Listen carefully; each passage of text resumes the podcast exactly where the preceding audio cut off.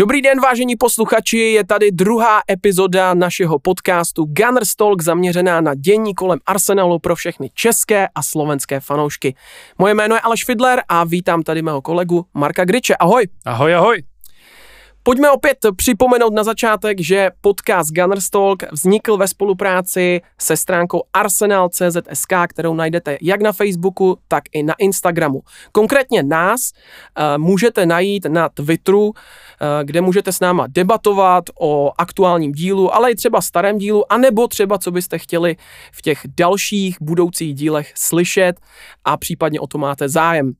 Každopádně teď už nechám slovo Markovi, Moc bychom vám chtěli také poděkovat za tu podporu za první díl, protože opravdu ten náš první pilotní díl si poslechlo hodně lidí, e, velice milé nás to překvapilo a děkujeme jak za pochvaly, tak i za zpětnou vazbu, které se nám dostalo a díky tomu můžeme být býti e, lepšími na té podcastové cestě, takže za to e, velice moc děkujeme a doufáme, že s námi vydržíte i nadále do budoucích dílů. Aleši, eh, něco ještě, co bys dodal třeba k sociálním sítím? Já dodám jenom na to, abyste nás nezapomněli sledovat na všech sociálních sítích. Eh, mimo to eh, tu možnost nás sledovat najdete v popisku každé epizody na Spotify, ale i na jiných streamovacích platformách, ať už Twitter, Facebook nebo Instagram uh, a samozřejmě taky Spotify, kde mimochodem jsme měli uh, parádní uh, odezvu, jak říkal Marek, ale hlavně blížíme se k první třístovce followers na Spotify, což je naprosto fantastický a já osobně jsem to teda absolutně nečekal. Co ty, Máru? Taky rozhodně ne a jsem, jsem hodně příjemně překvapený. My jsme si vždycky s Alešem přes týden sdíleli ta čísla sledovanosti a, a vždycky, jak to tam naskakovalo každý den, tak nám to dělalo velkou radost a opravdu jsme to nečekali. A doufejme, že nás neopustíte, že vaše řady budou ještě přibývat a že si to společně budeme zkrátka užívat, tenhle podcast. Každopádně moc děkujeme za nás oba. No a pojďme už k tomu, co nás čeká ve druhé epizodě. Schrneme zápas s Norimberkem v rámci přípravy, který byl druhý, ten první se hrál už proti Watfordu za zavřenými dveřmi.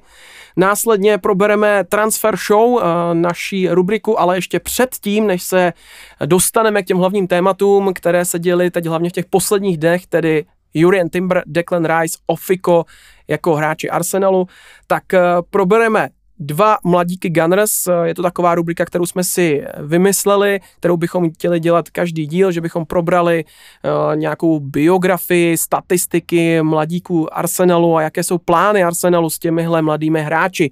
Takže to je druhá věc, pak samozřejmě ta zmiňovaná transfer show, uh, odchody, příchody, spekulace, na závěr nějaké Gunners News, ono jich tedy za ten týden úplně moc nebylo, takže uh, bude toho poskromnu. Pak samozřejmě Spotify Spotify anketa, ve které jste hlasovali a těch hlasů bylo přes 200, což je paráda. Ve většině případů jste hlasovali, že v další sezóně Arsenal vyhraje titul, což si myslíme i my. Uh, Marek teda uh, byl trochu skromnější a viděl to na to druhé místo, pokud si dobře vzpomínám. Uh, každopádně i tentokrát pro vás máme připravenou anketu na závěr dnešního dílu. Takže jdeme na to. Jdeme na to. Arsenal se v týdnu utkal s Norimberkem, byl to tedy první ten sledovaný a i přenášený duel, ten eh, zápas s Watfordem se nepočítá, my jsme ho tak trošku probrali minulý týden, ale tohle bylo opravdu již eh, přátelské utkání se vším všudy.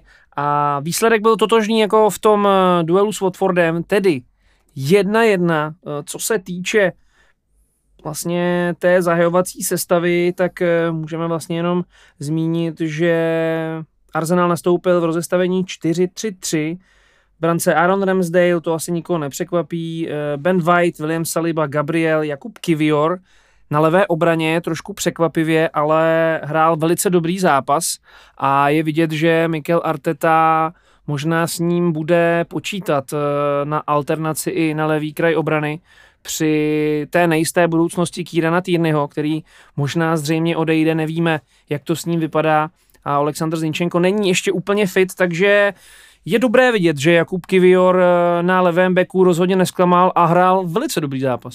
Určitě, já se přiznám, že jsem teda viděl jenom první poločas, a druhý jsem už měl nějaké komentování, a, takže jsem bohužel nemohl stihnout druhý poločas, takže jsem opravdu jenom viděl sestřihy. Každopádně první poločas z mojí strany Uh, kdybych to měl vzít opravdu jenom z čistě svého osobního pohledu, tak mě moc nebavil, ale říkám, je to jenom příprava zatím, všechno se to připravuje na ten začátek sezóny, takže pro mě to není úplně relevantní, to, co se dělo na hřišti v prvním, eh, posléze i v druhém poločase. Je to takové, že uvidíme, jak to vlastně bude vypadat až třeba na té generálce proti AS Monaku, které hrajeme v rámci Emirates Cupu. A to je takový můj názor ohledně prvního poločasu, jinak klasiku si zahrál třeba takový Bukayo Saka, který hned vlastně po prvních deseti minutách uh, dal branku, takže ten je ve velkém laufu, já doufám, že bude pokračovat v tomhle laufu a uh, jako přeju si, aby v té letošní sezóně, která ho čeká, už uh, jakoby atakoval ty nejvyšší příčky třeba mezi střelcema, On sice měl výbornou sezónu i teďka, ale uh, furt mi přijde, že je v takové té, uh, jakoby mezi hráči má jakoby druhé lize v té Premier League, takhle to myslím, jako v tom druhém stupni. Uh, samozřejmě je to velká hvězda Arsenalu, uh, Premier League, ale jakoby, aby se přiblížil třeba k Harrymu Kaneovi nebo Erlingu Hollandovi, tak tam ještě mu to docela něco chybí a uh, myslím, že letos by už tam jako mohl se posunout.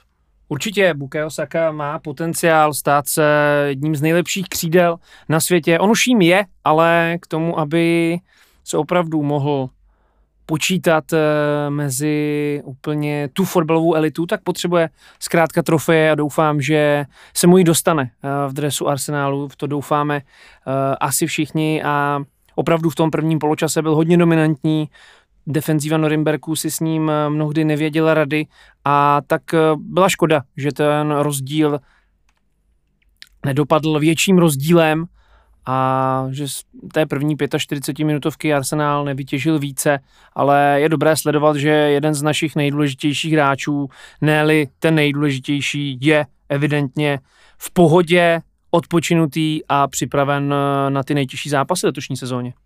No přesně jak říkáš, eh, prostě Bukayo Saka ukazuje extra třídu, teď je to jenom eh, na něm, aby to posunul ještě na nějakou tu mimozemskou úroveň, jako prostě Erling Haaland nebo třeba Harry Kane, jak už jsem říkal, nebudeme se zbytečně opakovat. Eh, každopádně to byl asi první poločas, moc bych se v tom asi nehnípal, protože je těžko tam něco vyčíst, asi to nejzajímavější je podle mého názoru, jak jsme říkali, Saka a pak samozřejmě Jakub Kivior, který perfektně zahrál na tom levém beku, který se vlastně i místama stahoval do toho středu, jak jsme o tom mluvili v prvním díle, tedy ten invertovaný levý back. Na druhé straně jsme to tak často neviděli, Ben White prostě zkrátka hraje skoro vlastně falešné druhé křídlo, Uh, a hrál taky výborně mimochodem Ben Wayne taky. Přesně tak, přesně tak. No, jako celá ta čtyřka v prvním poločase byla velmi kvalitní, pak jak se to prostřídalo, tak to už trošku eh, zavánilo. Druhý poločas uh, přišly střídání, ať už uh, tam přišel Kieran Tierney, Gabriel Jesus, Kai Havertz, Cedric Soares, Jorginho do druhé půle. Následně ho doplnili o pár minut později Folarin Balogun, eh, Ethan N. Vanery a Austin Trusty. V závěru pak ještě se na hrací plochu dostal Royal Walters a Miles Lewis Skelly, tihle mladí hráči, ale já bych vypíchl Etna N. Vaneryho. Na toho šlo spousta dobrých hodnocení z rad fanoušků. Eh, někteří už volali, eh, aby ho hned zařadili do Ačka, že svým výkonem tak zaujal, že by ho klidně viděli v základní sestavě. Ale já furt říkám, pozor na tohle, je to prostě furt příprava. Hráči jsou podovolených, ještě nemají tak natrénováno, možná i proto, zápas pak končí jedna jedna s Norimberkem, který hraje druhou ligu. Kdyby jsme byli v sezóně a hráli s Norimberkem třeba v rámci uh, evropských pohárů, tak ho možná i přejedeme uh, jednoznačně větším rozdílem. Takhle to je jedna jedna, ale je to prostě o tom, že je to uh, v podstatě těmi střídáními takové rozkouskované, uh, hráči pak jakoby na sebe nejsou úplně zvyklí, často to vydáme třeba i z přátelských utkání reprezentací, jo, kdy se vlastně ve druhém poločase prostřídají skoro všichni hráči a pak ten obraz hry už není tak dobrý, jako tomu bylo třeba v prvním poločase uh, díky té základní jedenáctce. A tohle to si myslím, že je podobný princip v té přípravě. Každopádně i ten Envaner je velmi slušný, i Miles Lewis Skelly v tom závěru hrál velmi dobře. Já bych ještě chtěl zmínit Folarina Baloguna, toho ale zmíním trošku v negativním světle, i přesto, že taky spousta fanoušků říkali, že má skvělý pohyb, je rychlej, dokázal se zbavit obránců a tak dále, ale to zakončení, to je prostě zatím velmi špatný. Jako dvakrát tam byl v naprostý tutovce a tohle se prostě musí dát. Bylo by to 3-1, měl by dva góly za jeden zápas a ten pohled na něj v rámci toho, jestli zůstane nebo nezůstane v Arsenalu, by najednou byl úplně jiný. Co si myslíš o tom ty?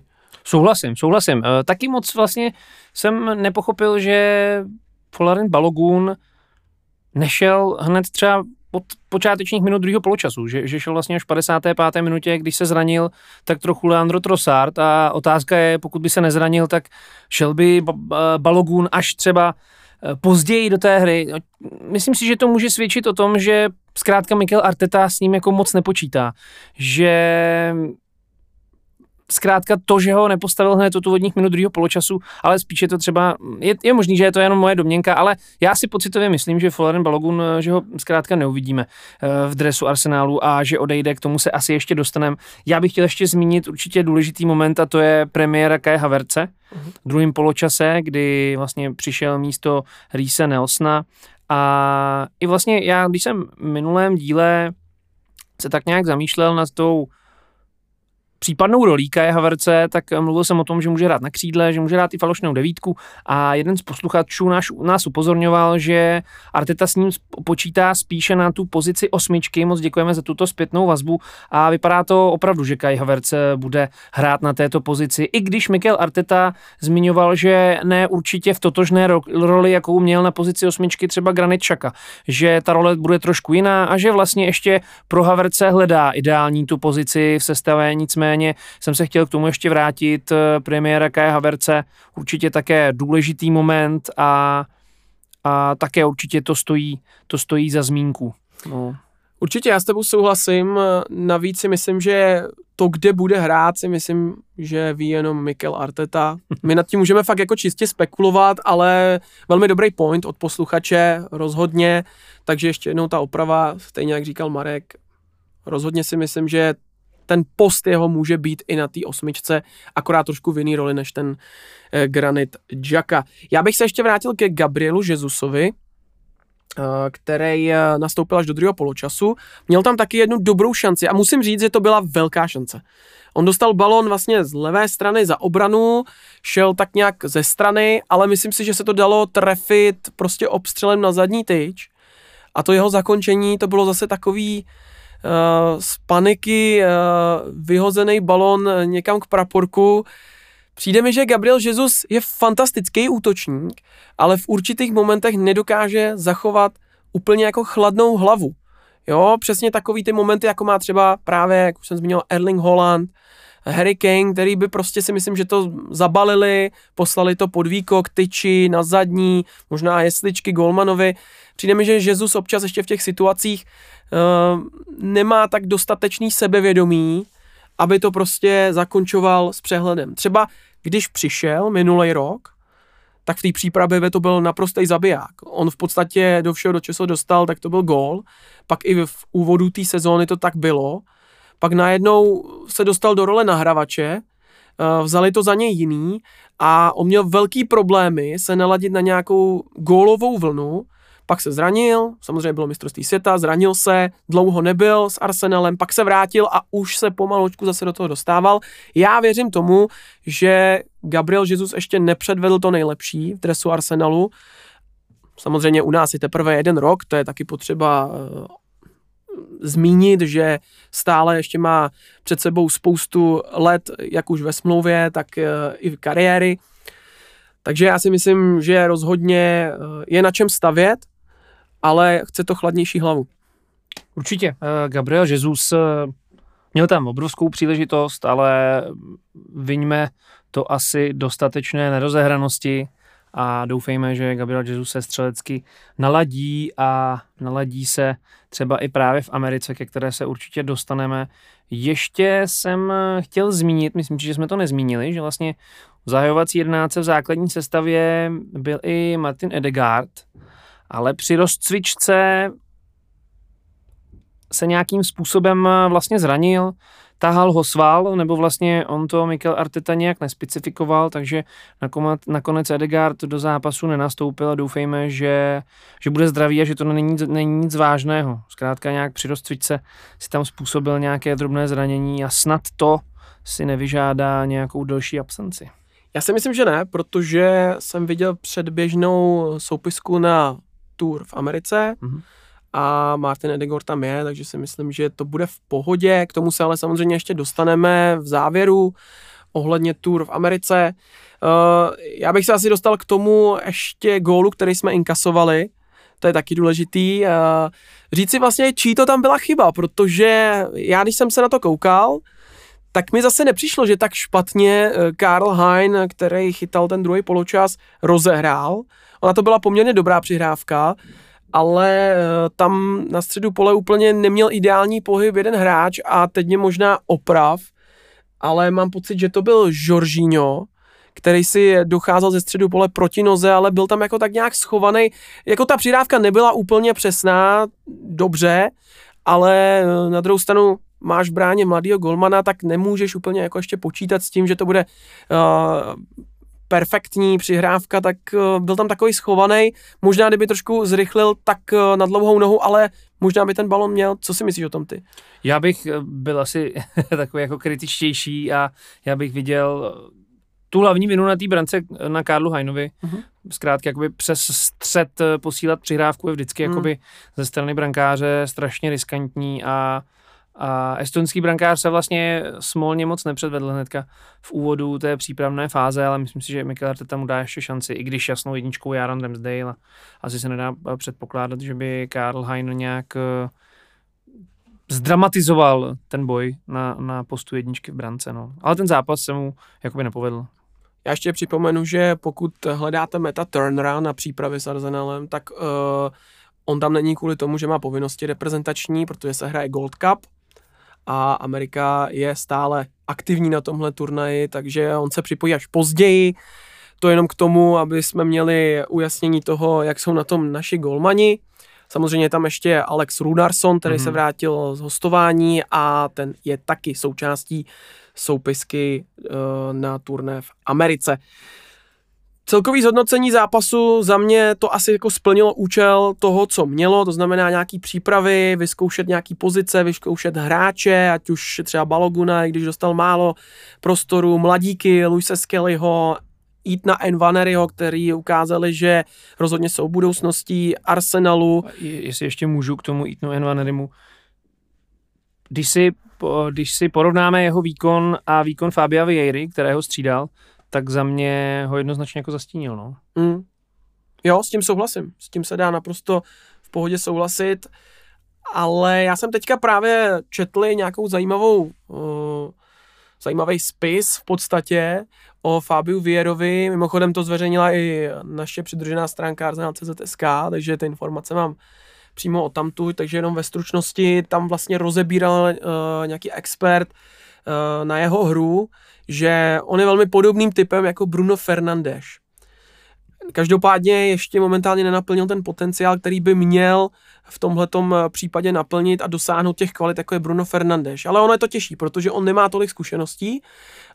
V Portu ten ročník, který on odehrál celý, tak to byl vlastně jediný ročník, který odehrál za muže celý, takže on má vlastně jenom jednu sezónu plnou v rámci dospělého fotbalu. Jinak hrál za mládežnický týmy Porta, hned pak šel do Arsenalu, takže Arsenal určitě jako nekupoval s tím, že jo, hele, teďka tě tady náme do základní sestavy, budeš prostě základní kámen naší sestavy, ale spíš s tím, že si ho prostě vychovají nějakého nového Bruna Fernandéše, který by samozřejmě mohl být velmi dobrý, protože uh, na druhou stranu Fabio Vieira, jako lehkost jeho přihrávek za obranu, podle mě je ještě lepší než Martina Odegaarda, to jsem si jako všiml už v té minulé sezóně, ale mě tam prostě chybí to, že on má skvělý dribbling, uh, strašně ho chválej na tréninku, že přesně tohle to tam dělá, to, co my jako slyšíme, že má skvělý, ale pak přijde ten zápas a on třeba, já nevím, z pěti driblingů, tak udělá jeden a ostatní mu od nohy, ztratí balon, neobstojí v soubojích. A v tomhle případě bych řekl, že tam úplně nehraje roli to, že on je teda uh, muskulaturně uh, trošku jako na tom hůř, než třeba ostatní, ale uh, za mě prostě si myslím, že mu chybí ty zkušenosti a možná ten přechod jako sporta po jedné sezóně v dospělém fotbale do Premier League, do nejlepší soutěže světa, je na něho zatím ještě trošku moc a bude to chtít ještě čas, než si zvykne. Každopádně to srovnání s Ethanem N. Vanerim je určitě jako uh, na pořadu dne, protože tenhle borec, který mimochodem podepsal uh, vlastně profesionální smlouvu s Arsenalem, tu dorosteneckou, tak jako předvedl velmi pěkný zápas. Velmi mě zaujal a jsem na něj hodně zvědavý, co s ním Arsenal teda má v budoucnu v plánu. Já taky, já taky ještě k Fabiu Vějerovi. Já si myslím, že pokud letos nepřesvědčí, tak začne putovat po hostováních a půjde postupně možná pryč. Takže já si myslím, že letošní sezóna pro něj bude průlomová. Buď se ukáže, že vlastně jako na Arsenal nebo na Premier League a na ty největší náročnosti fotbalových zápasů je stavěný, anebo pokud ne, tak si myslím, že, že půjde pryč. No. Pojďme dál. Další rubrikou, kterou máme v plánu je Young Gunners, eh, tedy mladí kanoníři a s Alešem jsme si řekli, že si každý vybereme jednoho hráče a toho jenom tak stručně představíme, řekneme nějakou jeho historii a jak to s ním třeba vidíme do budoucna a, a tedy takhle. No, tak eh, Aleši, koho, koho jsi vybral a proč právě jeho?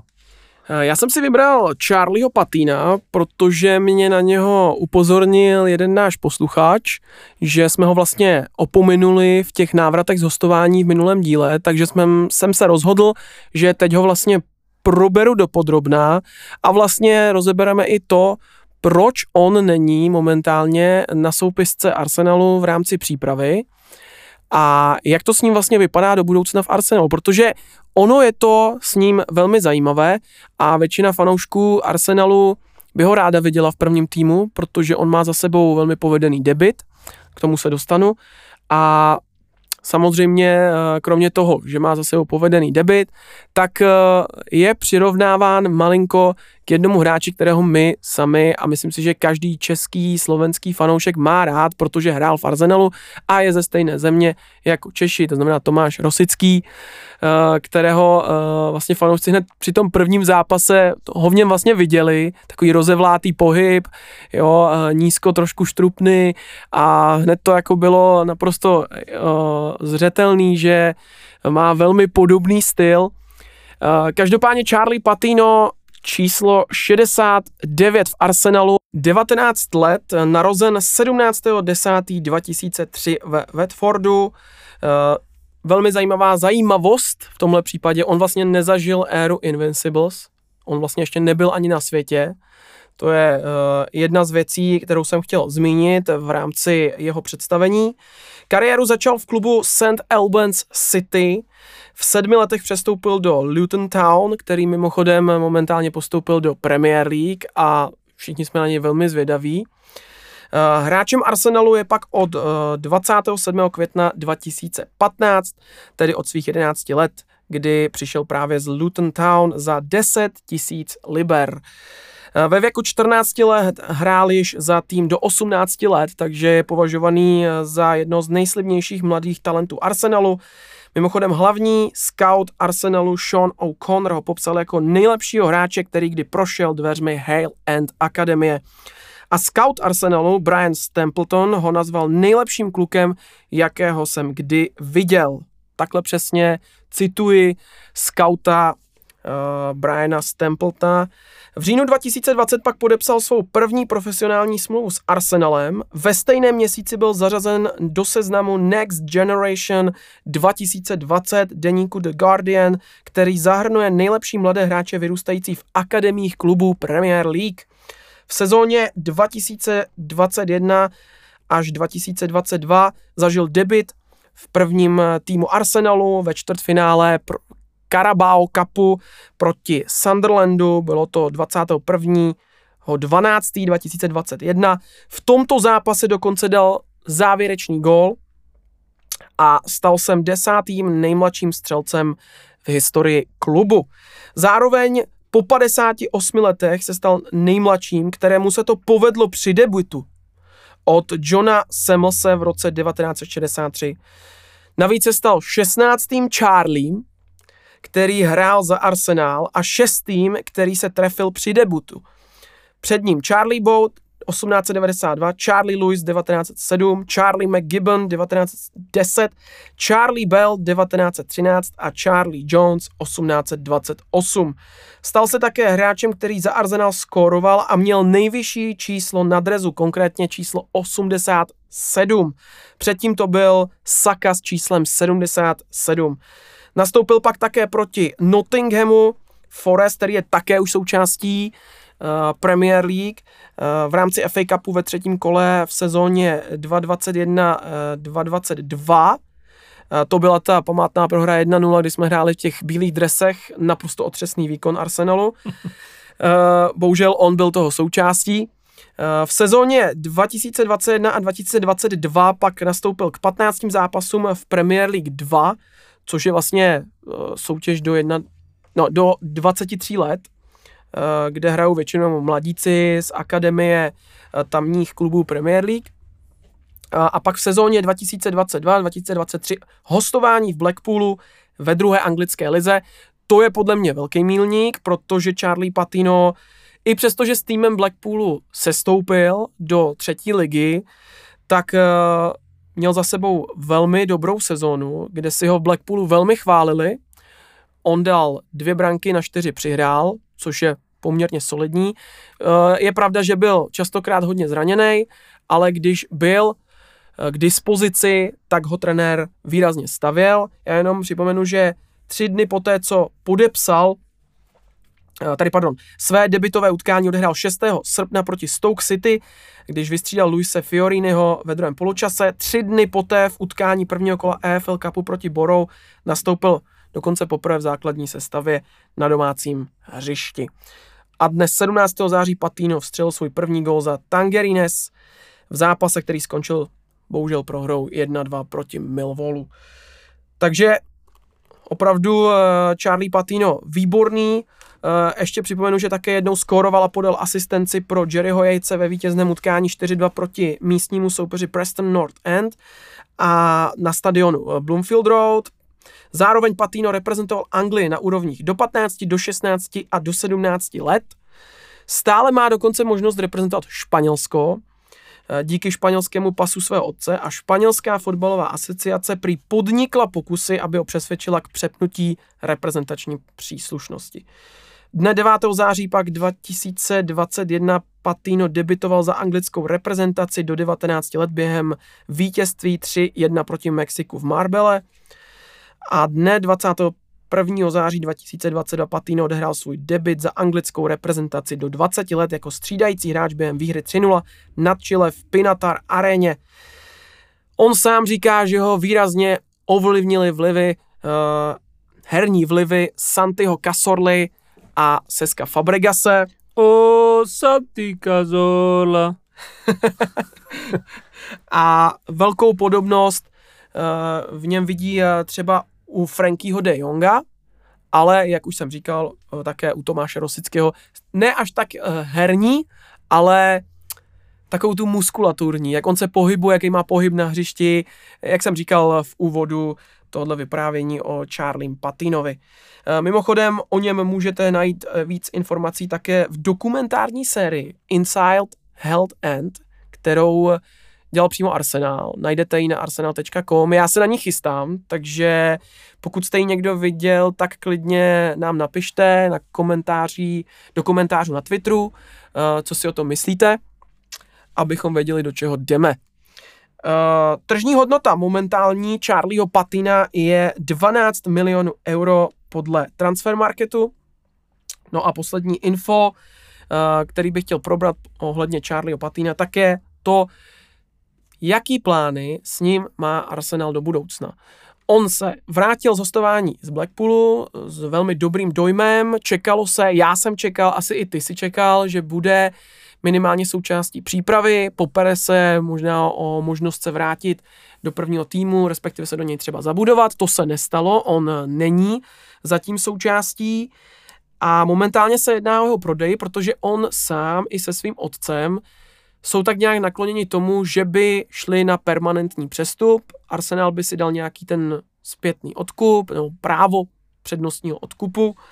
No a já si říkám, jestli je to dobrá volba, na druhou stranu si říkám, Arsenal teďka fakt jako jde po těch titulech, posiluje velkými jmény a zřejmě by asi Charlie Patino neměl šanci prorazit v tak uh, velké konkurenci, jaká momentálně v Arsenalu je v záložní řadě. Co si na tom myslíš ty, Máro?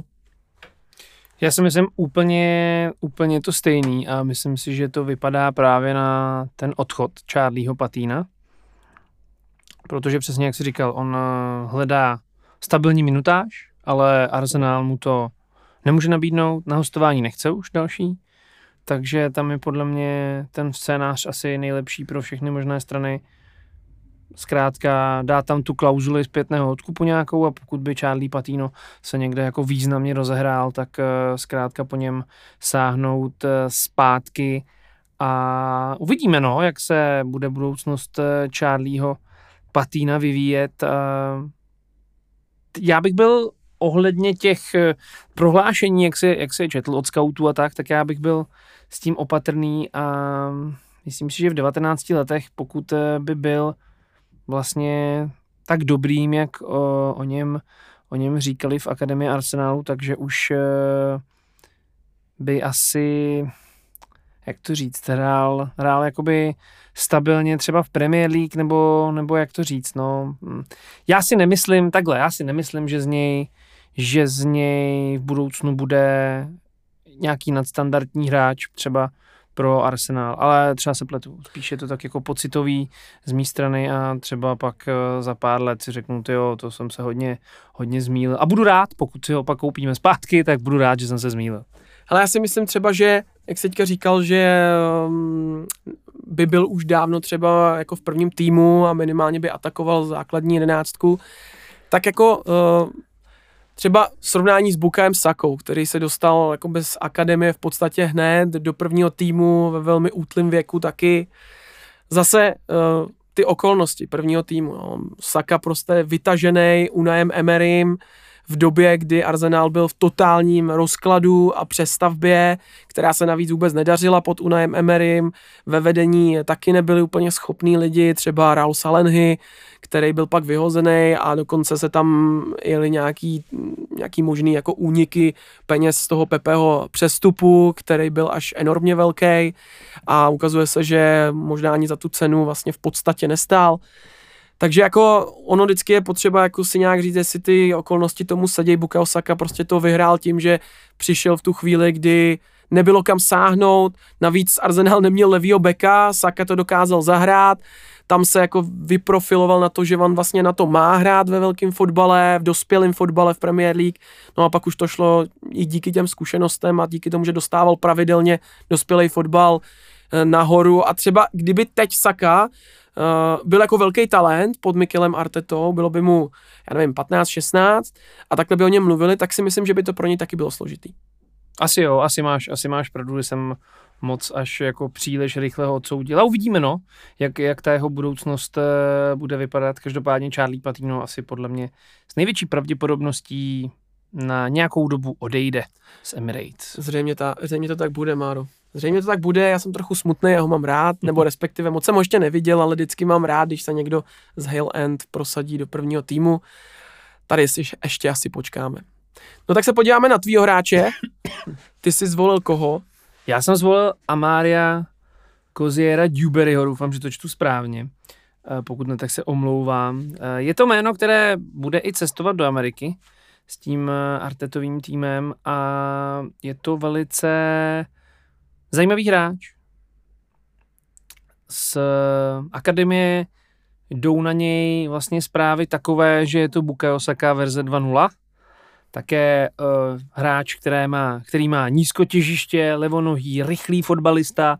Je to křídlo, umí hrát uh, na obou křídlech, jak nalevo, tak i napravo, ale raději také podobně jako Bukayo Saka uh, hraje z pravé strany a navádí si míč na střed, takže já jsem na Koziera Duberyho hodně zvědavý, je to 18-letý fotbalista, do Arzánu přišel ve 14 a jsem zkrátka zvědavý, jak, eh, jakou minutáž dostane v Americe. A už jenom to, že ho Mikel Arteta vzal a upřednostnil ho třeba před Ethan Mannerem, svědčí o tom, že s ním možná počítá do toho širšího kádru pro Premier League a že bude postupně dostávat minuty. On už vlastně seděl na lavice náhradníků, tuším, že asi v pěti zápasech v loňské sezóně a myslím si, že letos eh, se můžeme těšit na jeho debit eh, v Premier League a jsem na něj eh, hodně, hodně, hodně zvědavý. OK, já mám pocit, že to bylo tu dobu, kdy byl zraněný Gabriel Jesus. Jo, myslím si, že Tak dělal mm. v podstatě jako zálohu za Edion Ketia. Mm. I mhm. přesto ale, že když třeba Edith Ketia byl vystřídaný, tak stejně Mikel Arteta to udělal, takže ho tam vlastně stejně neposlal, mm. že to bylo fakt jako znouzec nost v podstatě. Spíš asi, aby nasál jako atmosféru. Asi jo, asi jo, asi jo. A. Ale jakoby eh, já upřímně moc eh, o něm nevím, moc jsem si ho zatím nestudoval. Vím teda to, co ty, že byl vlastně na lavičce, ale vůbec jako nevím, jaký plány s ním Mikel Arteta má. Uh, vím samozřejmě, že je na soupisce pro americkou tour. On je, trošku mu nenahrává do, do jeho šancí na základní, nebo i třeba v budoucnu mu nenahrává moc, že je typologicky hodně podobný s Bukem Sakou, takže tam přichází v úvahu, že on by se zkrátka musel spokojit třeba Eh, s tou pozicí na levém křídle, protože napravo to bude mít rezervované Bukayo Saka. Doufíme, mm. že dlouho a i co nejdéhle. Takže já jsem zvědavý, jak to, jak to s ním Mikel Arteta vyřeší, nebo třeba jestli ho předělá na trošku jiný post. On je to opravdu fotbalista velice rychlý, nízké těžiště, o tom jsem mluvil, takže se těžko mu bere balón a doufejme, že dostane, dostane minuty v té Americe a jsem na ně hodně zvědavý a docela mu i věřím, že si myslím, že by mohl letos eh, proniknout více do, do A týmu, tak uvidíme. No, jsem na něj taky zvědavý. Uvidíme, jak to všechno ještě dopadne. No a já si myslím, že je na čase mm, na transfer show, na naší další rubriku, na kterou se asi těšíte všichni naši posluchači. No a samozřejmě začneme tím nejdůležitějším, co se událo přes tento víkend ten samozřejmě už uběhlý víkend, a to oficiálně uskutečněné přestupy Arsenalu, protože Gunry se stali Jurien Timber a Declan Rice. My jsme si připravili oba dva nějaký research obou těchto hráčů. Marek e, začne Declanem Ricem a já ho pak na něj navážu Jurienem Timbrem. Eh, samozřejmě jenom tak eh, stručně na začátek, eh, asi jsme oba úplně naprosto šťastní, že tyhle dva borci, jeden z Ajaxu, druhý z West Hamu, dorazili, protože já v tom cítím, jakože přišli fakt jako top posily, který... Hotový hráči. Hotový vlastně. hráči, přesně tak. I přesto, že Rice, 25 let mám pocit, 24, 24 promiň, a Timber 22, to je, jako jsou to fakt uh, kluci, který mají ještě v podstatě Rice polovinu kariéry před sebou, Timber vlastně v podstatě můžeme říci, že ještě celou kariéru před sebou. No, velmi se těším, jak s nima bude Mikel Arteta pracovat a třeba u Declana Rice uh, jsme viděli spoustu interview, spoustu uh, jeho vyjádření na internetu, potom oficiálně představeném přestupu, že on vlastně věří Mikelu Artetovi, že se pod ním bude zlepšovat. Tak se na to zvědavej. Co máš o něm ty z researche nastudováno? Eh, přesně jak říkal Aleš, eh, ta postava Artety asi hrála velkou roli při tom rozhodování Declana Rice a on zmiňoval, že Arsenal dlouhodobě sleduje a že je nadšený z toho, jak se Arsenal pod Artetou právě jednak zlepšil a jaká je tvář té hry. A že právě bude vlastně, je rád, že zkrátka se stane součástí takového týmu. A takže ta Artetová role v tom rozhodování Declan Rice asi hrála velkou roli. A co se týče Declana Rice, tak eh, co možná mnozí nevědí, tak byl od 9 let do 14 součástí Akademie Chelsea společně s Edim Ketiahem. Hmm. Oba dva byli propuštěni ve 14 ve stejný den s Edim Ketiahem a teď se vlastně po čase opět setkávají a v dresu Arsenálu, takže je to takový jako hezký příběh, kdy Declan Rice eh, vyprávěl i nějaké historky s Edim Ketiahem a že se rodiny, eh, rodiny se potkávali, že je otec Eddieho Ketiaha vždycky vozil na zápasy a, a nebo na tréninky. A tak e, vlastně je to takový jakoby hezký příběh, že se Rice potká opět v jednom dresu s Edimem Ketiahem a šéf vlastně rozvoje akademie ve Vezdemu e, říkal, že nepochopil, proč e, Chelsea pustila Declan Rice a hned jak se to dozvěděl, tak právě zatahal za nitky, aby Declan Rice přestoupil nebo byl přijat do Akademie Vezdemu hmm. a Víme, že to byl velice dobrý krok ze strany Vezdemu, který na Declan Riceovi vydělal velké peníze. To tež vlastně řekl i Arsene Wenger, když tenkrát nasadil Eddieho Ketiaha poprvé a dal snad jako střílející hráč dva góly, tuším, mm-hmm. tak eh, Arsene Wenger také po zápase pak řekl, že nechápe, že ve 14 ho Chelsea takového hráče pustila, takže Doufejme, že v Chelsea budou dělat dále takovou špatnou práci s mládeží, eh, aby k nám mohli chodit eh, takový vlastně výborní fotbalisté. Eh, co se týče dále Rice, tak přichází podle mě jeden z nejlepších středních záložníků na světě. Declan Rice má za vzory takové fotbalisty, jako je Sergio Busquets, ale i vlastně se zmínil v tom smyslu, že mnohé věci se snažil odkoukávat i třeba od Žoržíňa, takže teď eh, bude moci zblízka sledovat uh, tohoto středního záložníka a i právě hrát s ním ve střední řadě, takže Declan Rice eh, je ohromná posila, je jeden z nejlepších hráčů, co se týče zisku balónů. Většinu svých osobních soubojů vyhrává, teď nejsem jistý těmi procenty, ale tuším, že nad 60% má vyhrané souboje, což eh, vlastně je, tuším, že na prvním místě v Premier League, že nikdo víc vyhraných soubojů než Declan Rice nemá. Myslím si, že jakoby na té top trojce byl i Thomas, a Declan Rice je taky dominantní v tom, že vyváží vlastně hodně často balon z vlastní poloviny. A taky je vlastně dominantní v tom, že drží nebo že vyváží balón největší vzdálenost, že v Premier League také moc takhle úspěšných záložníků, které třeba vyhrají souboj na své vlastní polovině a sami ten balón vyvezou, není, takže v tom je také velice dominantní a jsem na něj velice zvědavý a i jdou zkazky o tom, že tomu se asi dostaneme, až budeme řešit eh, vlastně přestupy, že Tomas je hodně aktivně lákán Saudsko Rábí. A byla by to škoda, pokud by se tyto dva nepotkali ve středu zálohy v dresu Arsenálu, protože Tomas eh, by hrál spíše takovou tu defenzivní pozici, Rice by mohl hrát eh, vytaženěji, to jsem chtěl také zmínit, že jak byl v minulé sezóně Tomáš Souček špatný, co se týče do ofenzívy, tak se ukázalo, že Declan Rice eh, také zastane v té ofenzívě velice solidní práci a právě mohl by být uh, takovým ofenzivnějším středním záložníkem, pokud by zůstal Thomas. Pokud ne, tak si myslím, že tu práci té defenzivní šestky zastane Declan Rice a já si možná myslím, že Declan Rice by mohl hrát i v té formaci 4-3-3 a že by to tam v tom středu prostě hmm. uběhal nahoru dolů, stihl by útočit, opravdu neuvěřitelně toho naběhá za zápas a já jsem z eh, Declan Rice ohromně jako nadšený a, a těším se, těším se, že uvidím v dresu Arsenálu. Co bys řekl k Declan Riceovi ty? Tak já jsem si nedělal taky research jako ty.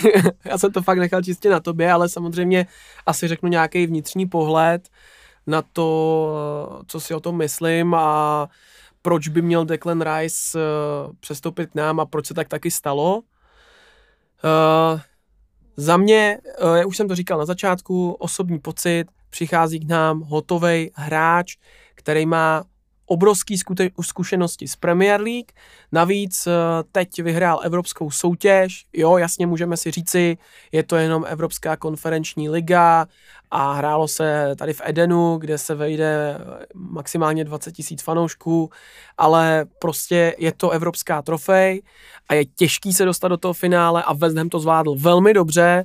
Eh, já jsem měl tu možnost pár těch zápasů, hlavně v tom playoff, eh, komentovat a West Ham jako hrál skvěle. Bylo vidět, že oproti třeba Lize jsou na tom eh, mnohem víc sebevědoměji, že prostě mají jasně nastavený ten cíl.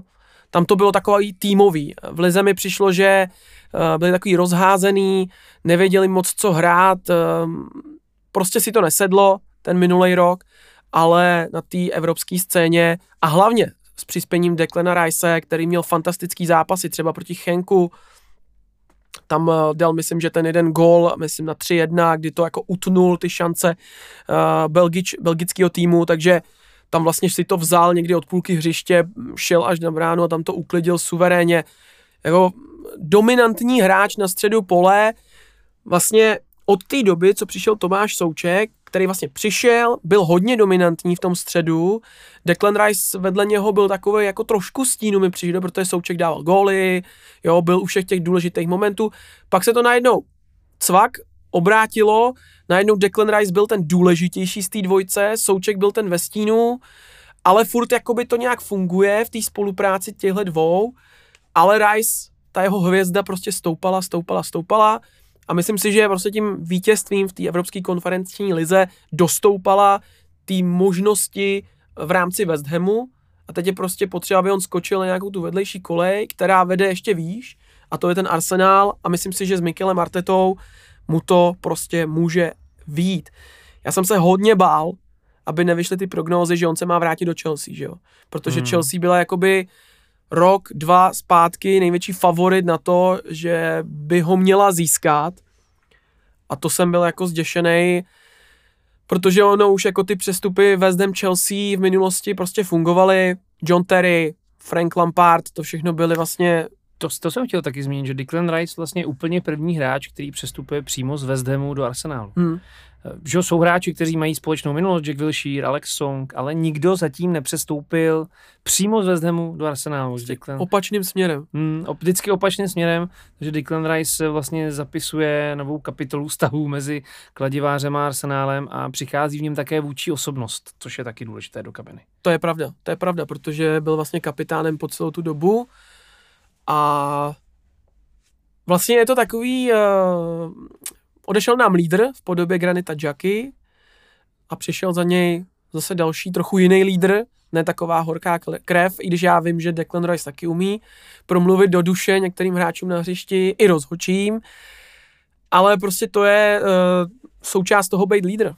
Takže za mě je to skvělý kauf, já vlastně nepochybuju o tom, že to bude perfektní, i přesto, že se najdou fanoušci, kteří uh, říkají, no, ještě bych nejásal, uvidíme, jak to bude v sezóně, jasně, ale to se může stát. Exist, že... Existuje. Ano. Zrovna dneska ráno jsem to někde četl, uh, někdo to tam v komentářích, myslím, že dával u nějakého toho interview právě, ale myslím si, že prostě jako zrovna v jeho osobě vidím naprosto fantastický přínos pro Arsenal, jakoby okamžitý, hmm. s okamžitým dopadem a jakoby teď to beru. Granit Jacka odešel, to byla nějaká kvalita, ale podle mě za něho přišla ještě na mnohonásobně větší kvalita. I přesto, že Granit Jacka možná si myslím, že v minulý sezóně dosáhl svého nějakého jako maxima a už to jako prostě dál nešlo, možná i Mikel Arteta jako tak nějak usoudil, jo, už prostě to dál jako nevytáhneme, potřebujeme něco, co tady bude za prvé s těma klukama delší čas, uh, utvoří se tady nějaká společná parta, což si myslím, že uh, hlavní eh, jako důvod od začátku, od vedení Arsenalu, dá tam mladý hráče, kteří budou dlouho spolu, podobně to bylo takhle vlastně jako v Liverpoolu, že jo, tam taky byli hodně dlouho spolu a pak měli nějaký ten prime uh, před rokem, kdy vlastně měli šanci vyhrát vlastně skoro všechno. Uh, Manchester City zase měl prime prostě minulý, minulou sezónu, když to jako dlouho nevypadalo, tak nakonec ten závěr ukázal, kdo je tady pánem, bohužel. A tohle si prostě přesně myslím, že jako cesta Arsenalu uh, mít ty mladý hráče, kteří půjdou spolu, jo, nepovede se to možná za rok, za dva, Možná ani za tři, ale za čtyři třeba vyhrajou tre, treble a jako bude to úplně něco jiného. Fanoušci se budou radovat. A teď nemyslím, jako, že za rok se to nemusí povést. Můžou ale vyhrát třeba jenom ligu. Jo, nemusí třeba Champions League. A nebo vyhrajou Champions League a nevyhrajou ligu.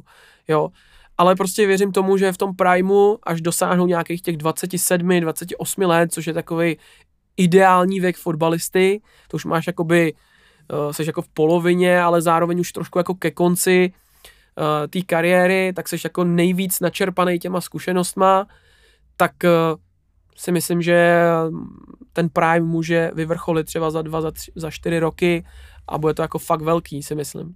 To je takový můj názor. Uh, I vlastně v rámci toho, že Declan Rice je mu 24 let a jako, jak říkám, 3-4 roky, 28 mu bude, 29, uvidíme.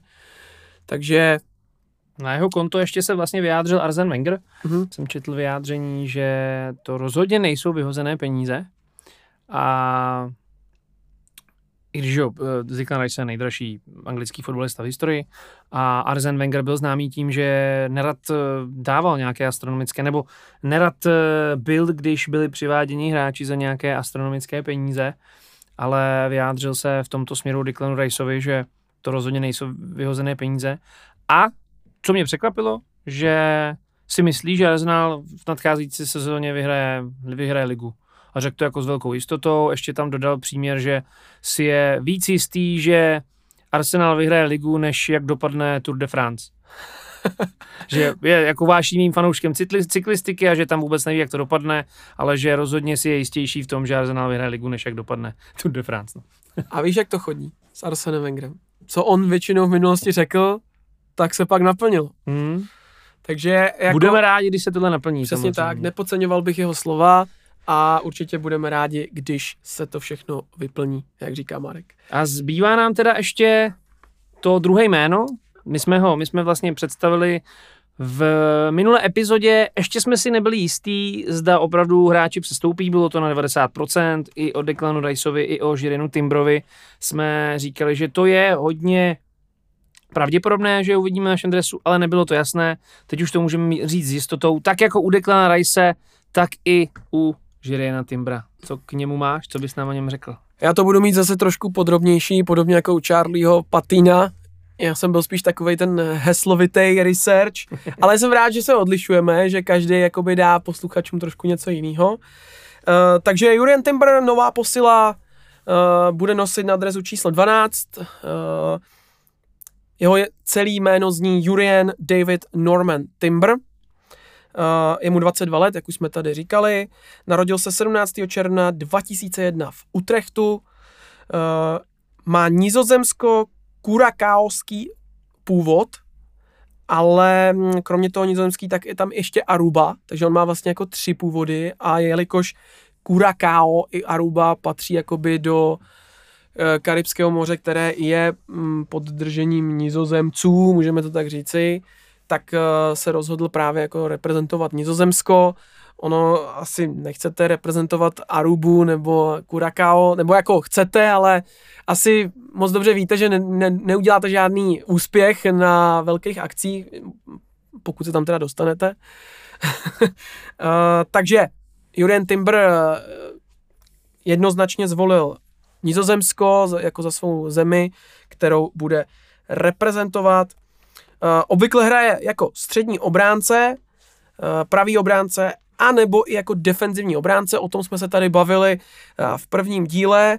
Ty jsi mě tím vlastně velmi překvapil, protože já jsem ho teda v Ajaxu moc nesledoval, ale evidentně i on sám v interview po přestupu řekl, že nemá vůbec problém, kam ho Mikel Arteta zařadí, jestli napravo do středu obrany, anebo tedy na tu defenzivní klasickou šestku v záloze.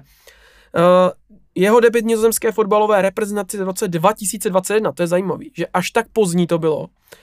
A uh, připomenu, že to bylo vlastně rok, uh, nebo respektive takhle, bylo to těsně před uh, mistrovstvím Evropy, které bylo odložené kvůli covidu. A on se vlastně na to mistrovství Evropy hned uh, dokázal uh, dostat. Takže byl jeho součástí. Uh, jinak on má uh, dvojče, jeho jméno je Quentin Timber, s nímž strávil svá mládežnická léta hraním fotbalu. A mimochodem Quinton Timber je také hráč Feynordu momentálně, takže oba bratři mají to velmi dobře. A konkrétně Quentin vlastně se stal v minulém roce vítězem Eredivizie, stejně jako předtím Timber dvakrát za sebou s Ajaxem. Takže v jejich rodině už jsou vlastně trojnásobní eh, šampioni z Nizozemska. Eh, pak má ještě staršího bratra Dylana Timbra, ten je také fotbalista. A ještě k ním je mm, dvojce Šamír a Christopher, kteří ale hrají na amatérské úrovni, takže eh, v podstatě oni jsou z pěti dětí. Christopher je zároveň agentem všech tří bratrů ve světě profesionálního fotbalu takže zastupuje Jurina Timbra i Quintena Timbra a vlastně i Dylana Timbra. No a v únoru 2018 si změnili Timbrové společně s dvojčetem Quintenem své příjmení právě na Timbr, což je jméno jejich matky. Předtím byli známí pod příjmením Maduro po svém otci. To, proč si ho změnili, ale nikdo neví. Není to nikde známo, zřejmě tam asi bylo trošku složitější dětství a proto se spíš Timbrové upjali v podstatě eh, na matku, eh, s kterou prý mají velmi dobrý vztah a neustále ji vlastně naštěvují eh, na ostrovech v Karibském moři, kde tráví velmi dost času, pokud není jakoby sezóna, takže jsou, jsou to jejich jako oblíbená destinace a konkrétně i Juriana Timbra.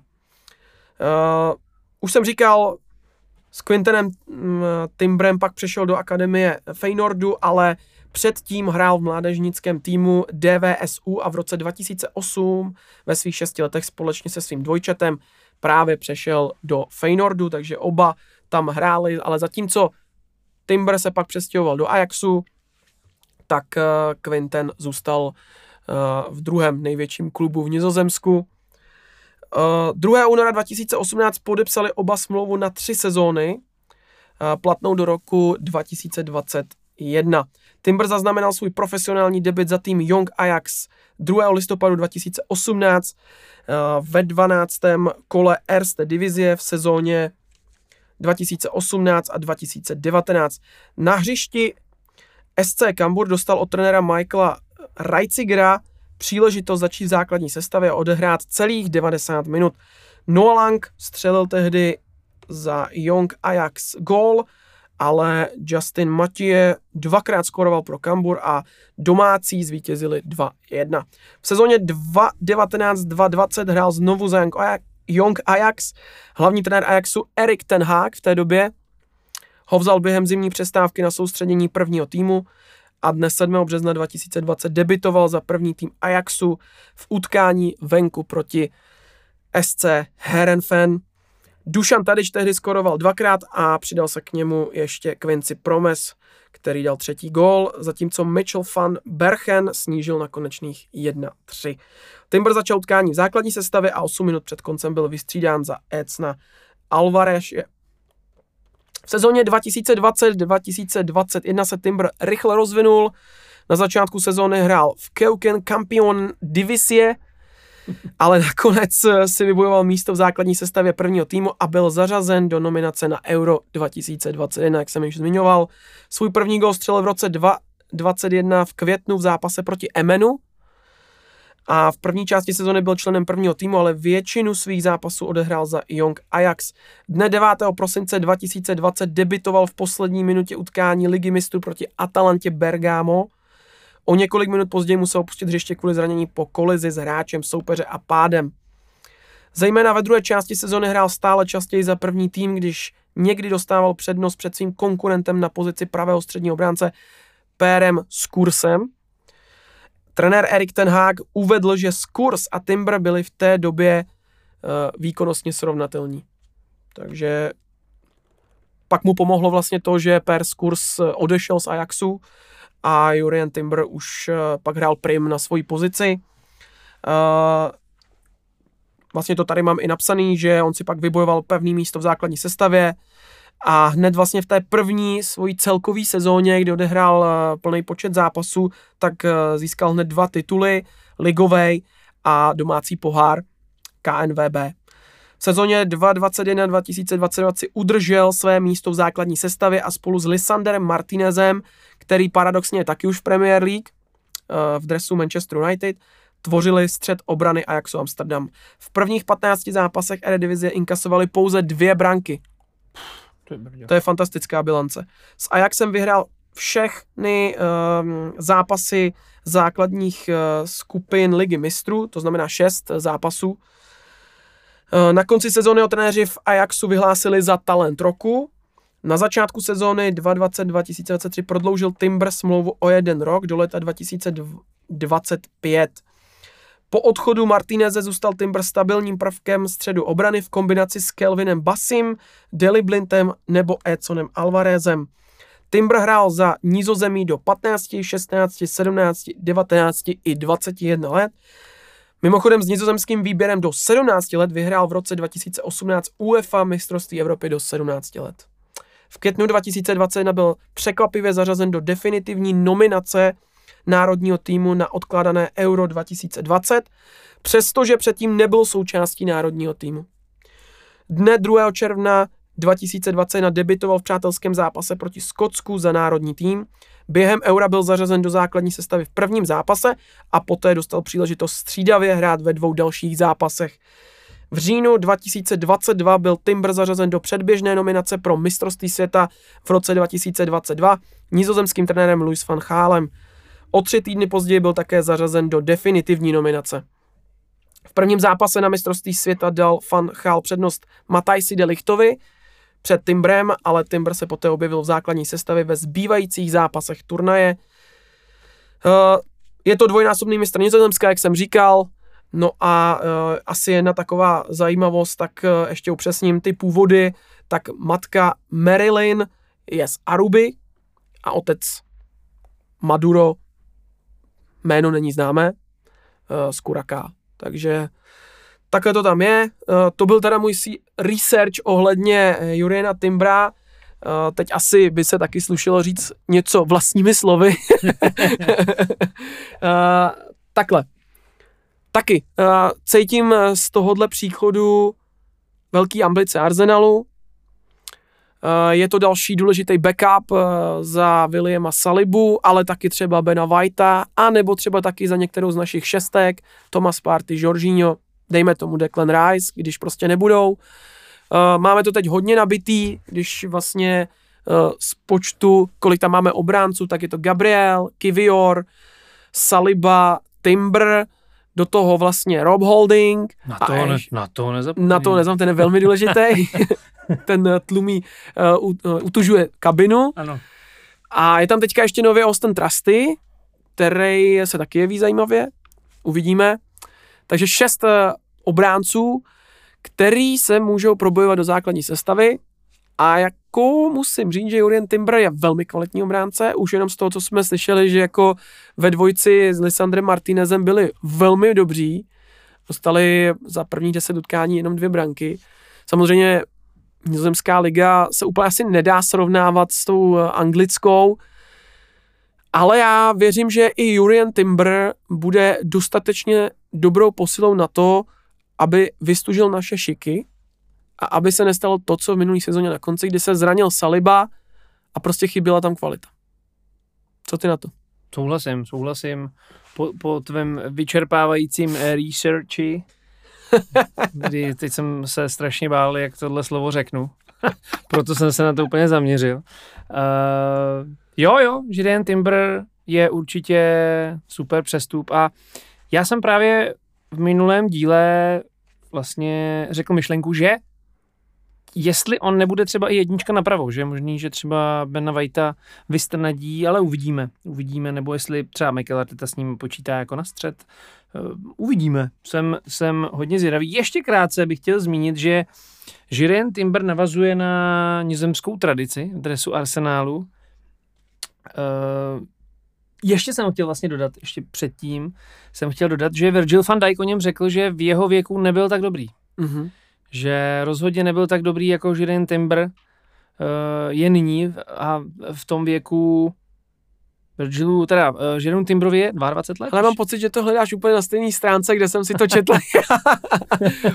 ale nějak jsem si říkal, budu takovejhle, ale to nevadí určitě. Uh, je to dobrý, dobrý. Já bych pok- pokračuj, pokračuj.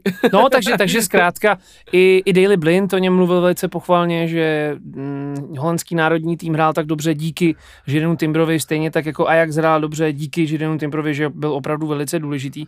A jenom chtěl jsem, vlastně se teď se vrátím zpátky k té holandské stopě, protože prvním historicky eh, holandským hráčem v dresu Arsenálu byl brankář Gary Kieser, který vlastně 12krát nastoupil pod Herbertem Chapmanem, což je jedno z těch men, které jsme vzpomínali v minulém díle, kdy Herbert Chapman má, je jedním z těch, co má sochu před, eh, před Emirates.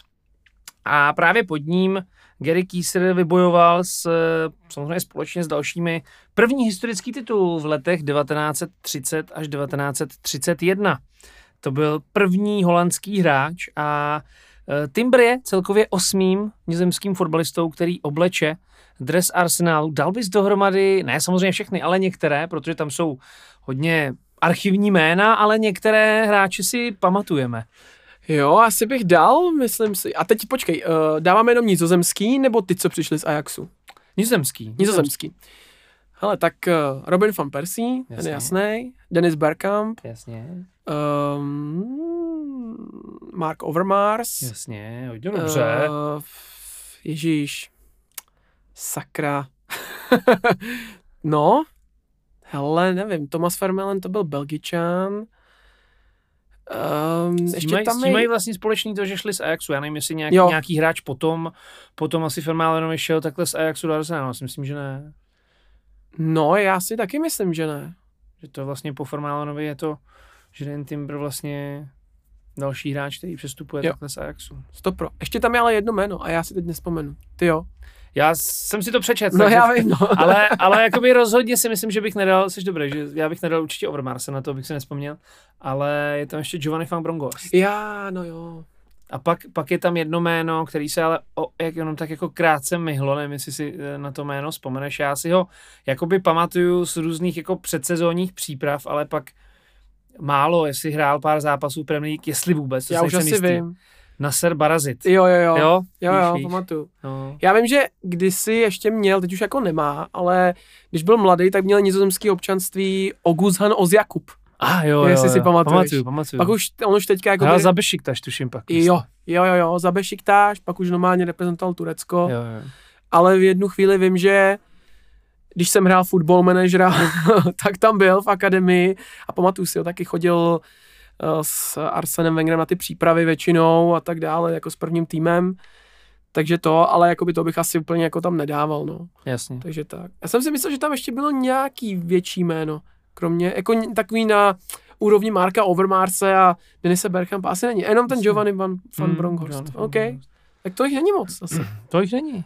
Ale máme je slavný za to. Máme je slavný za Většinou. to. Overmars Bergkamp, že to byly, to byly vlastně jako stálicema v těch, mm. ty, že, těch devadesátkách, co se týče reprezentace holandská Giovanni van Bronkhorst vlastně taky, no. Akorát nelítal letadlem Denis Bergkamp. Jo, a ty se, důležitý se, zápasy, které byly daleko, jo, jo, tak, jo, jo, jo, to se, jo, to si tak pamatujte. jezdil buď autem, a nebo prostě na ten jo, zápas jo. Eh, nejel. No. Ale to skvělý ty sestři koukat s Andrejem, jak mm. to, prostě to bylo skvělý. No. To bylo fantastický. Dobrá dvojice. No tak tolik jenom uh, trošku taková odbočka a holandská stopa v dresu Gunners a pojďme, pojďme na další téma a to je příchody a odchody. Mm-hmm. Tak uh, tak příchody jsme probrali. Příchody jsme vlastně probrali. A já si myslím, že teď eh, vlastně, co se týče příchodů, tak eh, se to trošičku utne mm. a počká se na to, kdo odejde, aby z těch případných eh, vlastně financí, co přitečou, tak mohlo být, mohlo být koupení další hráči. Takže určitě, co se týče odchodů, tak tam toho bude víc a začnu u Roba Holdinga, který si vlastně nechal nastřelit ty vlasy, to mě hrozně pobavilo, já nevím, před touto sezónou, nebo kdy to bylo. Ale myslím, že to bylo před minulou. Před minulou. No. Ale bohužel s tím nenastřelil svoji formu, no, zatím. Ale třeba, třeba, třeba se tak jako stane. Ale co se týče Roba Holdinga, tak přišla velice vtipná nabídka ve výši 2 milionů euro, nebo 2,5 milionu euro z Bešiktaše. Čemuž se na Emirates vysmáli, a samozřejmě vykázali tuto nabídku tam, kam patří. A za Roba Holdinga by si by si Arsenal představoval částku pohybí, pohybující se kolem 10 milionů liber, takže jsem zvědavý, zda některý, některý tým za Roba Holdinga bude ochotný utratit uh, takovou částku. Já ačkoliv jsem si z něj teď udělal srandu, tak je to určitě dobrý hráč a já si myslím, že, že by se v každém týmu takové té, toho horšího středu tabulky uplatnil v základní sestavě a že to je dobrý hráč pro Premier League, pro, pro řekněme ten střed tabulky. Určitě. Jo, já vím, že některé spekulace už minulou sezónu ho spojovali s Newcastlem, že jo, který byl v té mm-hmm. nové přestavbě. Ale nevím, no, teď už asi tom Newcastle by asi pohořel, si myslím, protože Newcastle jde dobrým směrem taky. Není to takový ten směr, jak jsme se tady bavili o Chelsea, že koupím všechno, je to takový hop nebo trop, ale Newcastle je velmi dobrý tým, viděl bych ho tam asi eh, třeba před rokem, ale teď už asi úplně ne.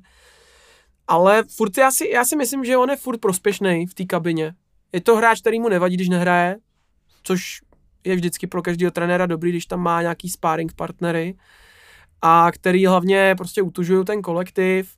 Už jsme se o tom bavili minule, že prostě on má takovou roli, podle mě standy Tecla. V podstatě, jako ve Slávi, tak to je prostě v podstatě Rob Holding ale já bych se zaměřil... Jaký, jaký, mě napadá, jaký je rozdíl mezi Standou Teslem a Robem Holdingem? Ty nad tím asi ani nechci přemýšlet, ale... Žádnej, nikdo nedává góly. No to je pravda. Jo, jeden jo. Standa, Standa Tecel nemá nastřelený vlasy. no, pravda. OK. Uh, já bych se zaměřil na zajímavou spekulaci, která přišla uh, na Folarena Balaguna.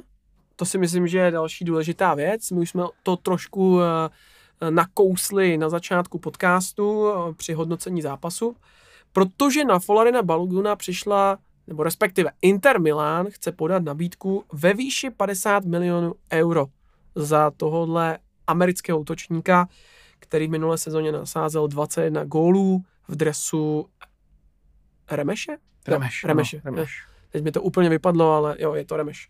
Takže 50 euro teda ne 50 euro jenom, ale 50 milionů euro za Folarena, Balogana a pak případná buyback klauzule.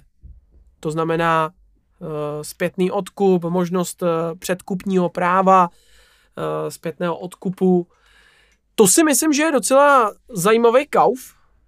Co ty na to, Máro?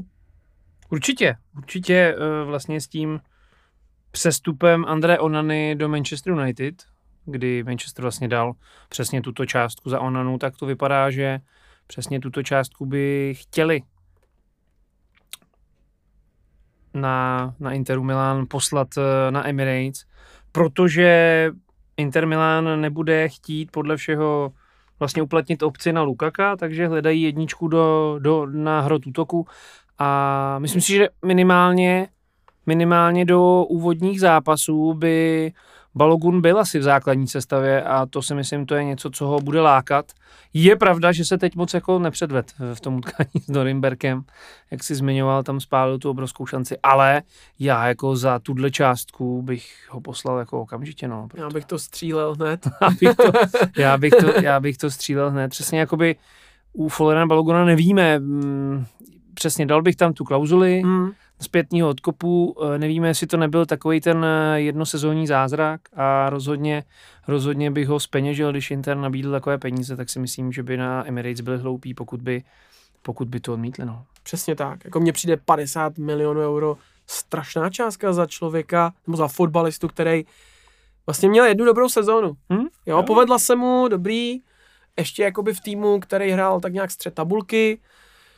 Uh, No, já jsem docela s tím překvapený a asi bych taky váhal nad tím, jestli fakt eh, ho nepustit do Interu. Otázka je, jestli by pak Inter ho chtěl někdy prodat, no, v budoucnu. To je, to je pak otázka druhá věci, protože Inter, neřeknu, kdybychom ho třeba prodávali do Atalanty, nebo do nějakého takového trochu, jakoby, toho mm, druhoúrovňového týmu eh, série A, nebo jakýkoliv jiný ligy, Takže, takže do Sparty třeba, nebo tak. No to ne. Druhoúrovňový tým. Počkej, tak tohle ti vrátím. ne, jako by třeba fakt jako dejme tomu Atalanta, možná bych ještě řekl, já nevím, Fiorentina třeba, že by si zahrál s Tondou Barákem, ale tyho do Interu se mi ho úplně nechce pouštět, no. Přece jenom Inter jako finalista ligy mistrů, že jo? Nevím. Ale říkám, ta cena je skvělá, no. Ta cena jako je skvělá. vzhledem k tomu, kolik jsme toho už nakoupili, bychom potřebovali taky vydělat z nějakých uh, odchodů. A jediný, kdo se vlastně nabízí za zajímavou částku, je fakt ten Folarin Balgon, protože on měl fantastickou sezónu. Jako na Pepem asi nemůžeme čekat, že dostaneme zpátky to- toho, co jsme ho koupili. Hmm, bohužel, no. A uh, jsou tam i další jako kluci, jako třeba Lokonga, ale tam si myslím, že Arsenal určitě jako neuvažuje ještě furt o nějakým přestupu, že si spíš myslím, že ho pošlou zase na hostování a tak dále. Jo.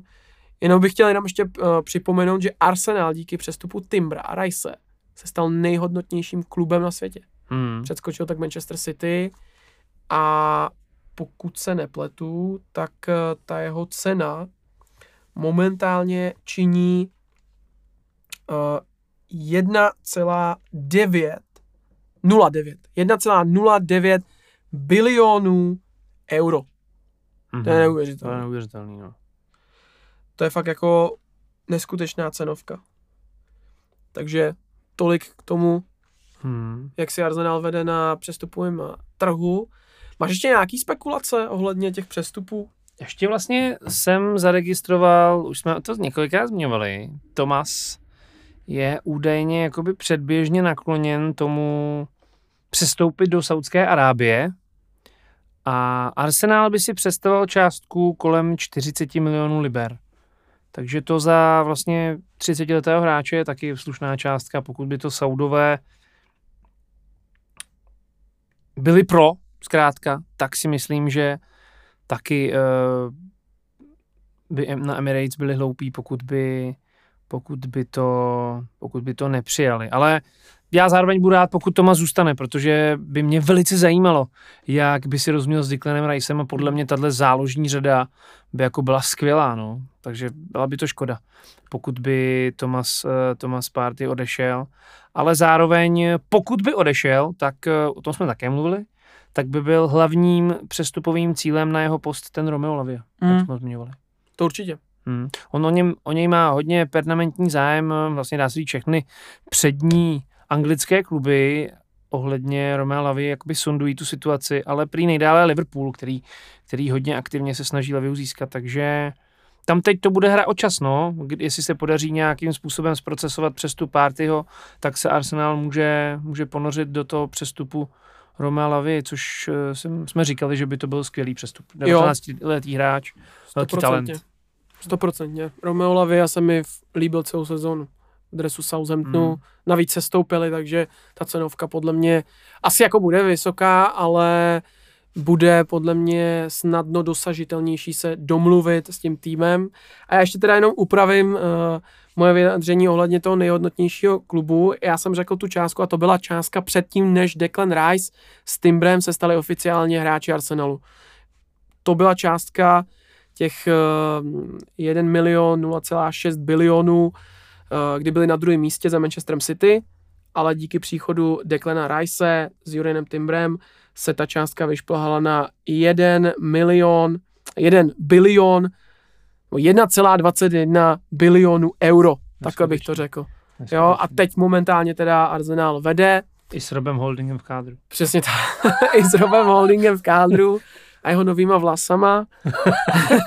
ne, už, už ho necháme být, Necháme, Roba. no, necháme. Rob je hodnej kluk. Já jediný, co umím, je, že koukám na gauči na fotbal a teď tady jakoby prostě kritizuju ně, profesionálního hráče, to je jako největší ten, takže se za to omlouvám, už to nebudu. OK, já taky ne. Už jsme si ty srandy z něho udělali hodně. Dobrý, uh, já si myslím, že můžeme jít od transfer show pryč, protože už jako toho moc nebylo za ten týden, kromě těch fakt dlouh- velkých přestupů, které se řešily v podstatě dva, tři dny. A podíváme se na Gunners News, tedy zajímavosti kolem klubu. Asi tou nejzajímavější je rozhodně to, že Arsenal odjede na turné do Ameriky a to už uh, vlastně dneska mám pocit, že odlítali. Mhm. Myslím si, že jo. jo. Uh, s tím, že teda tenhle podcast je uh, nahrávaný v pondělí, vy ho uslyšíte ve svých uh, sluchátkách, uších, z repráků už v úterý dopoledne, protože hned jak skončíme, tak ho nahrajem a bude to mnohonásobně rychlejší proces, než tomu bylo u prvního dílu, protože jsme ještě nevěděli co a jak. Ale každopádně bych zmínil, že Arsenal čeká dost zajímavý uh, střed se zajímavými týmy. Uh, náš první zápas ve Spojených státech, který se odehraje na stadionu Audi Field ve Washingtonu DC, ve středu 19. července. Já tady mám teda ve středu 19. července, ale pravda je taková, že on se odehraje ve čtvrtek v 5.30 ráno. Našeho času samozřejmě v Americe se odehraje 19. července uh, a budeme hrát proti týmu MLS, eh, tedy Major League Soccer All Stars, který uh, bude vedený trenérem DC United Waynem Rooneym a bude se hrát před vyprodaným stadionem teda. Neznám, jo. nevím, kdo to je. Wayne Neví, ne, neznáš, neznám, neznám. No, jednou tak hrál v nějaký Manchester United. Jo. uh, poté se přesuneme do New Jersey, eh, kde se utkáme s Manchesterem United, s nějakým Manchester United. Ne, nevím, to je Taky, nějaký, no. Z druhé ligy nějak něco? Uh, ze třetí. Ze třetí. Ze Jo, třetí. jo, tak to jo. Uh, na stadionu MetLife v sobotu 22. července. Opět uh, si myslím, že to bude spíš v neděli uh, našeho času. Uh, bude to poprvé, co se tyto dva kluby utkají na americké půdě mimochodem. Mhm. Uh, po našem vítězství 3-2 proti Manchester United v lednu, které sledovalo průměrně 1,92 milionů diváků na platformách NBC Sports, Peacock a NBC Sports Digital, se tento zápas uh, dostává k tomu, že by měl být hodně oblíbený. Hmm, Takže číslo. uh, zřejmě půjde o zajímavou sledovanost tohle zápasu. A mimochodem tenhle zápas, který jsme hráli s Manchesterem v jarní sezóně, tak uh, se jednalo o rekordní sledovanost zápasu Premier League ve Spojených státech. Hmm, to je brďo. Takže je vidět, Krásný. že oba týmy jsou asi ve Spojených státech hodně oblíbený. Hmm. Asi možná to bude i tím, že hodně hráčů Manchester United dost často zakotvilo v Americe pak. Ať už to byl David Beckham, Wayne Rooney a tak dále. Z naší strany zase Thierry Henry. Uh, takže asi i možná proto uh, fanoušci američtí znají nejvíc tyhle dva kluby. Uh, jdeme dál. Třetí a poslední zápas uh, našeho US Tour 2023 je součástí série Soccer Champions Tour a zavede nás do Los Angeles, kde se utkáme s katalánskou Barcelonou ve středu 26. července na stadionu SoFi, kde měl mimochodem nedávno koncert The Weekend se svojí novou show. To jsem tady udělal takové menší promo na Tak to taky nevím, kdo je. Neznáš. To je jedno. Nebudeme to řešit, to naše, fanu, to naše posluchače nezajímá. Eh, Každopádně zase si myslím, že to bude spíš ve čtvrtek ten zápas, i přesto, že je tady psaný čas ve středu, ale to je všechno eh, tím, že je to amerického času, ne středoevropského. Máš k tomu něco ty k naší eh, tour? Asi bychom měli říct ty soupisky, které odcházejí na přípravu. Eh, Já si vezmu slovo, než to Aleš najde. Jo. Teď se ukazuje naše bídná příprava. Ne, dělám si srandu. my samozřejmě. to, při- my my, to si to máme. ne, my si to nepamatujeme z paměti, tyhle věci. Ale no chtěl jsem říct, že pak už, uh, už se nám blíží začátek sezóny. A už se nám blíží pomalu zápasy, kde o něco půjde. Emirates Cup, Emirates, Emirates Cup není ještě tím zápasem, kdy Arsenal se střetne 2. srpna s Monakem, ale pak uh, nás čeká duel s Manchesterem City, Community Shield.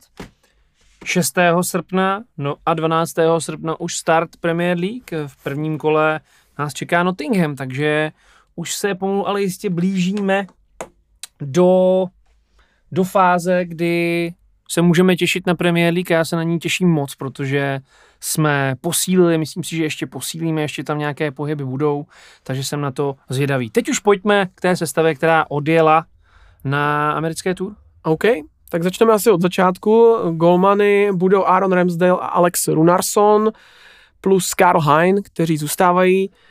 Dále pak tam je do pole William Saliba, Kieran Tierney, Ben White, Gabriel, Bukayo Saka, Martin Edegord, Gabriel Jesus, Gabriel Martinelli, Julian Timber, který už se připojí, uh, Edin Ketiach, Jakub Kivior, náš oblíbenec Rob Holding, Jej! Takehiro Tomiyasu, Leandro Trossard, Jorginho, Fabio Vieira, Mo Elneny, Flow, Balogun, Marquinhos, Kai Havertz, Austin Trusty, Alex Zinchenko, Declan Rice a již zmiňovaný Amario Kozier Dubery. Je to tak správně? Asi, já Asi, nevím. Tak asi. jsem to tak jak otušil. Asi myslím, že jo. Asi byt, no. že Tak kdyby nějaký posluchač angličtinář, tak než tak dejte vědět, až příště to bude lepší. Jsou tam nějaký překvapení, teda musím říct. Eh, Konkrétně, že třeba nejede Rice Nelson, který Hmm. podepsal smlouvu, nejede taky Sambilo Konga. Hmm. Ten je jako taky zraněný, myslím, že jo. Je. Je. Uh, někteří z vás, já jsem koukal na příspěvku na Arsenal.cz.sk, kdy se tam soupiska zveřejnila, že v podstatě jste, mm, jakoby měli ten názor, že to je hotová věc, že ty lidi jdou, nebo ty hráči jdou na hostování buď, nebo už se s nima prostě nepočítá, ale není to tak, protože opravdu třeba Sambilo Konga, Rice Nelson, oba dva uh, jsou momentálně zranění a doléčují svoje uh, zdravotní trable. Takže tak, samozřejmě není tam Nikolas Pepe, s tím se asi teda určitě nepočítá. A pak tam nejsou další mladíci jako Ethan Nvanery, což mě trochu zklamalo. Mě taky. A hodně jako fanoušků i v zahraničí si přálo jít na Nvaneryho na, Hmm. na té na té soupisce pro tu americkou tour, ale i vlivem podpisu vlastně Declana Rice, že na Timbra, tak právě uh, podle všeho by Ethan Vanery a Louis Miles Skelly jeli, Mhm. ale eh, vlivem těch podpisů Declana Rice a Žirena Timbra museli prostě uvolnit místo a tak budou pracovat na své fyzičce doma v Londýně a budou čekat na to, až se, až se jejich tým vrátí a třeba ještě dostanou nějakou příležitost to nadějní hráči. No Já možná mám v rámci toho Emirates Cupu bychom Určitě. možná mohli ještě vidět. Určitě. Uvidíme. Určitě. Ale třeba velký překvapení je právě Austin Trusty, který se nakonec vešel do té celkové nominace na tu US Tour. Uh, vzhledem k tomu, že přišel i Julian Timber, tak je to pro mě taky překvapení, ale na druhou stranu on taky zahrál poměrně dobrý utkání. A možná je to i jako takový, možná třeba dárek, protože Mm. je, to, je to Je to Američan, Američan. takže, takže možná, že si říká, že do prostředí, které zná, tak, tak mu Mikel Arteta dal šanci. Je mu je 24, není vlastně úplně nejmladší, Hmm. přišel, přišel eh, z Major League Soccer vlastně před minulou sezónou a byl poslán na hostování do Championshipu, Hmm. tuším. Do eh, Birminghamu. Do Birminghamu, chtěl jsem to tu najít, že jsem si nebyl jistý. A ještě taková A zajímavost. hrál tam, ale hrál tam stabilně. Vzal, hrál tam stabilně, docela dávali nějaký branky. Mhm. A ještě jsem chtěl říct, že on vlastně přišel do Arsenalu z Colorado Rapids, Mhm. což je mimochodem další tým, který vlastní uh, rodina Krenke, Mhm. takže to byl takový kauf, si zaplatili sami sobě v podstatě. takže takhle, taky jako moc lidí to nechápalo, jestli, jestli to má vůbec cenu, ale zatím to vypadá, že Austin Trusty něco v sobě má, co se Mikelu Artetovi líbí, ale když vidím také tu soupisku, tak musím říct, je to fakt nabouchaný. Ale jako myslím kvalitativně. Mhm. Je to velmi dobrý. Dívá se na to pěkně. Souhlasím, já souhlasím, no. Je to jako, já jsem chtěl zase říct nějaký vtip o Robu Holdingovi, ale radši ne. Já už ho nechme Už být. jsme, už jsme ho natřeli dost a, a to. Jo, jo, určitě ten, ten tým je asi kromě nějakých těch překvapení, tak, tak jsou to jako lo- logické, logické volby. Určitě ten Amario Kozie Dubery bylo překvapením, že se dostal do té soupisky, jak jsem zmiňoval, tak to vypadá, že Arteta s ním počítá třeba na nějakou byť omezenou roli v téhle sezóně. Takže já se moc na ty zápasy těším. Uvidíme, jak eh, vlastně s, jakým, eh, s jakými výsledky a s jakou prezentací hry se ukáže Arsenal. My vlastně, až budeme nahrávat příští díl, nebo až vyjde příští díl zase, tak už budeme vědět výsledky dvou zápasů, takže Mhm. rovnou shrneme i v tom díle a, a zase se o tom více pobavíme. No. Přesně tak, přesně tak. Tím bychom to asi tak nějak utli, ale ještě než skončíme, tak tady máme Spotify anketu. Ta v tomhle díle bude spočívat v tom, že budete odpovídat na otázku, kolik bodů získá Arsenal z amerického turné. Jsou tam tři zápasy, to znamená s All Stars, s týmem Major League Soccer, pak s Manchester United a nakonec s Barcelonou. my tam dáme samozřejmě zase nějaké možnosti, uh, kolik bodů je možný získat v podstatě ze tří bodů a vy budete moci opět interagovat, hlasovat, kolik bodů nakonec Arsenal teda získá na americký tour. To byla Angeta na Spotify, no a my se blížíme do samotného konce. Ještě jednou teda připomeneme, že druhý zápas, ten oficiální druhý zápas přípravy a první v rámci americké tour uh, bude proti MLS All Stars týmu ve čtvrtek od 5.30 ráno. Uh, dále připomínám, abyste sledovali naše sociální sítě, Twitter, Instagram, Facebook. Všechno najdete v popisku videa nebo v popisku tohoto podcastu, této epizody a můžete si nás eh, dát eh, sledovat. No a co budeme probírat příště, Marku? Příště určitě probereme ty dva zápasy zmiňované, tedy zápas eh, s All Stars s výběrem Major League Soccer a zápas s Manchester United. No a také asi probereme témata, které vyvstanou během toho týdne, další nějaké přestupové spekulace, další nějaké třeba zajímavosti, insight, info z, z kabiny Arsenálu, nebo zkrátka to, co se bude dít kolem Arsenálu, tak také, také rádi zmíníme. A já se ještě vlastně vrátím k té anketě a také by se slušilo, aby my jsme dali nějaké typy. Tak co myslíš, jak dopadnou ty výsledky? A kdo třeba bude dávat góly? No, ty jo. Ale myslím, že ten eh, All Stars tým ten porazíme.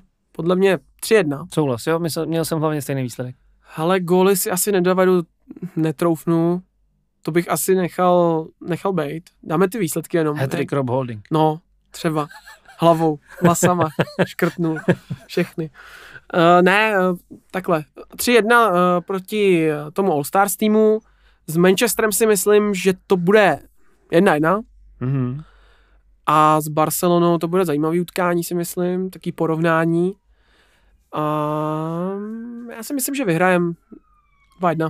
2-1. Hmm, já jsem měl taky stejný v hlavě třeba 3-1, že vyhrajeme s tím výběrem Mosta, jako s tím výběrem Major League Soccer. A, a myslím si, že pak s Manchesterem i s Barcelonou remizujeme. Uh-huh. OK. Takže to znamená, že bychom v tom případě měli pět bodů uh-huh. z turné, v mém sedm. Jo, pokud se nepletu. OK, tak to jsou naše typy a nám nezbývá nic jiného, než se s našimi dnešními posluchači rozloučit. Takže od mikrofonu se loučí Aleš Fidler. A Marek Grejč, moc vám děkujeme za pozornost, doufáme, že se nás opět pustíte a že nám zachováte přízeň do dalších dílů. Přesně tak. Mějte se krásně a za týden naslyšenou. Naslyšenou.